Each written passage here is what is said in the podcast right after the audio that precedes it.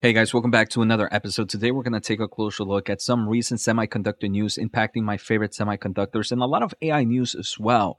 So one of the companies we're obviously going to discuss is Nvidia and the recent talks that they are planning on building just pure CPU solutions, uh, which obviously is something that AMD and Intel investors should hear. So let's take a closer look in today's episode. First, before we kind of get into Nvidia, what I want to take a closer look at is there are reports from Canalys that the global PC market is set for an 8% growth in 2024. And that's that the market is actually expected to return to growth in the quarter four of 2024 with roughly 5% growth there. Uh, and this is after this PC market has kind of seen this weakness due to over inventory correction.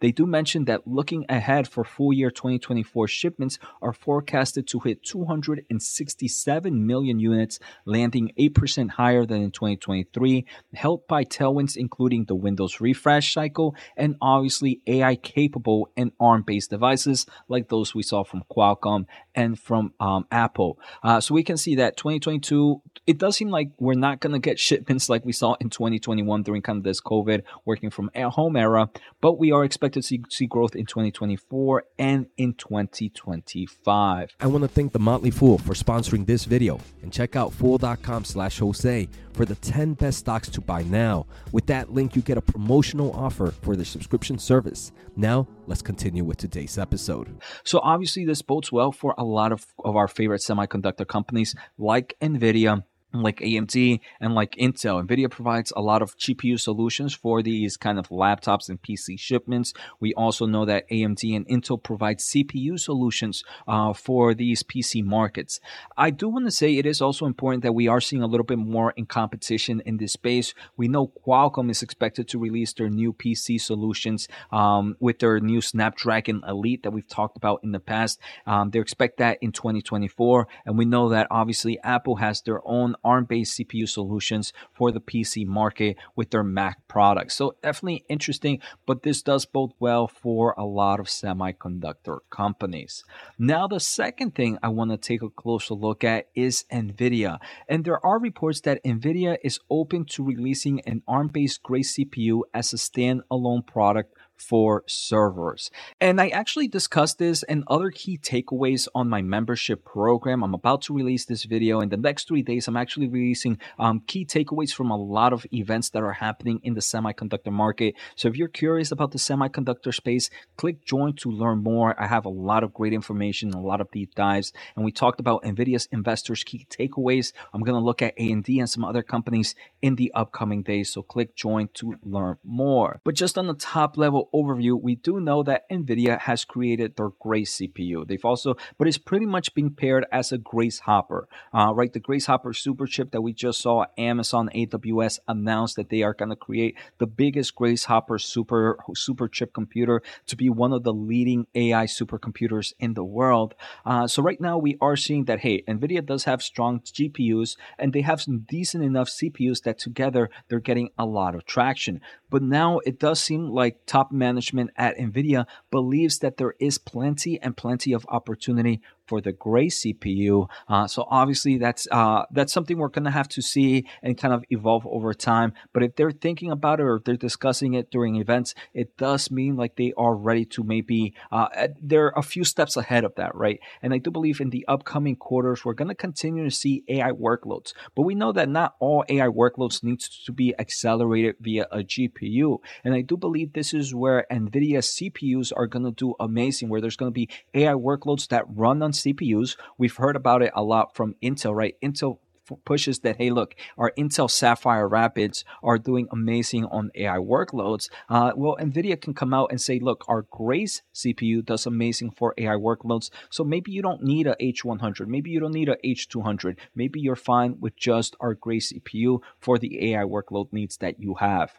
Uh, so i do that believe that bodes well. There is another nvidia news that i have here uh, and this is from dell technologies. You know dell technologies creates a lot of servers. Uh, they've also kind of create supercomputers in their own way. On November 28th, they announced that Imbue is to develop next generation AI models with Dell's high performance computing system.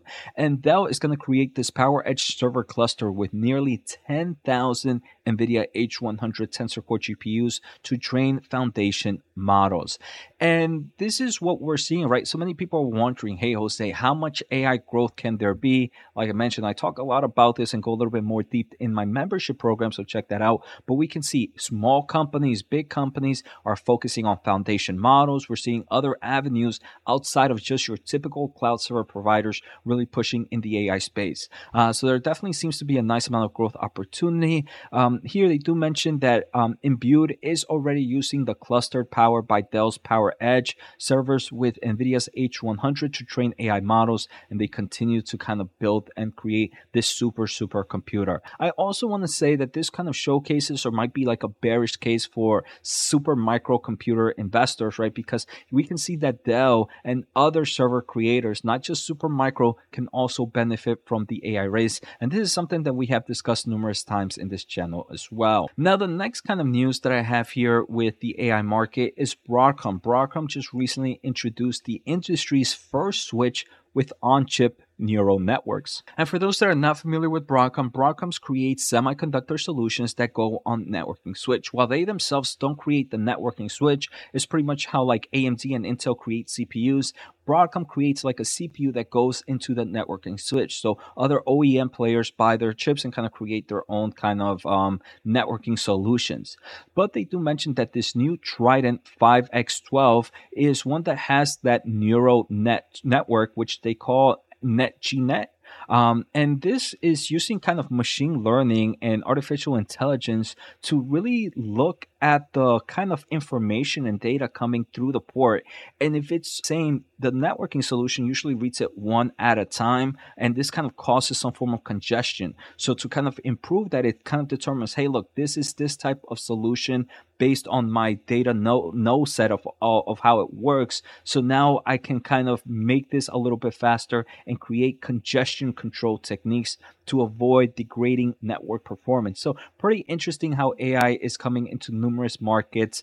Um, this is a solution that is already shipping to qualified customers, and obviously, we'll hear a little bit more about this. Obviously, I do believe we're going to start to see more Ethernet switches kind of use this solution, as right now, AI is everything. So, it's pretty interesting with Broadcom. Unfortunately, some negative news for Broadcom. They just finished their acquisition, and one of the first things that they're doing is cutting almost almost 1,300 VMware jobs in California after the takeover. Now, the final thing I want to take a closer look at is obviously we talk a lot about CPUs. And when we think of CPUs, we usually talk about x86 architecture. Then, second in line is ARM based architecture. But there is a third architecture or kind of instruction set, um, ISA, that's used a lot, or not used a lot, but it's kind of common mm, not common. It's popular at the moment, right? It's popular, and that's uh, open source Risk Five. Uh, so Renesas, who is a big player in microcontrollers, has actually designed their first own 32-bit RISC-V CPU core, and it's ahead of the competition. Uh, so pretty interesting here. I don't believe Risk Five is really coming to maybe data center servers, maybe in the PC market anytime soon. But as we continue to see being involved in the embedded market, in the microcontroller market, I do believe it's going to grow popularity, and then that's where it happens, right? You, you normally start to see in the embedded market in these niche spaces, and then you start to see that growth happen over time in other solutions. So, not something that I personally would worry about if I was an AMD investor, if I was an Intel investor, but something that, hey, maybe I should learn a little bit more about this to see where this market opportunities and what are some of the companies that are following RISC-V at the moment. So, I hope you guys enjoyed this quick update in the semiconductor space. Uh, a lot of AI solutions here. So, uh, let me know what are your thoughts in the comments below. Take care. Have a good day and see you next time.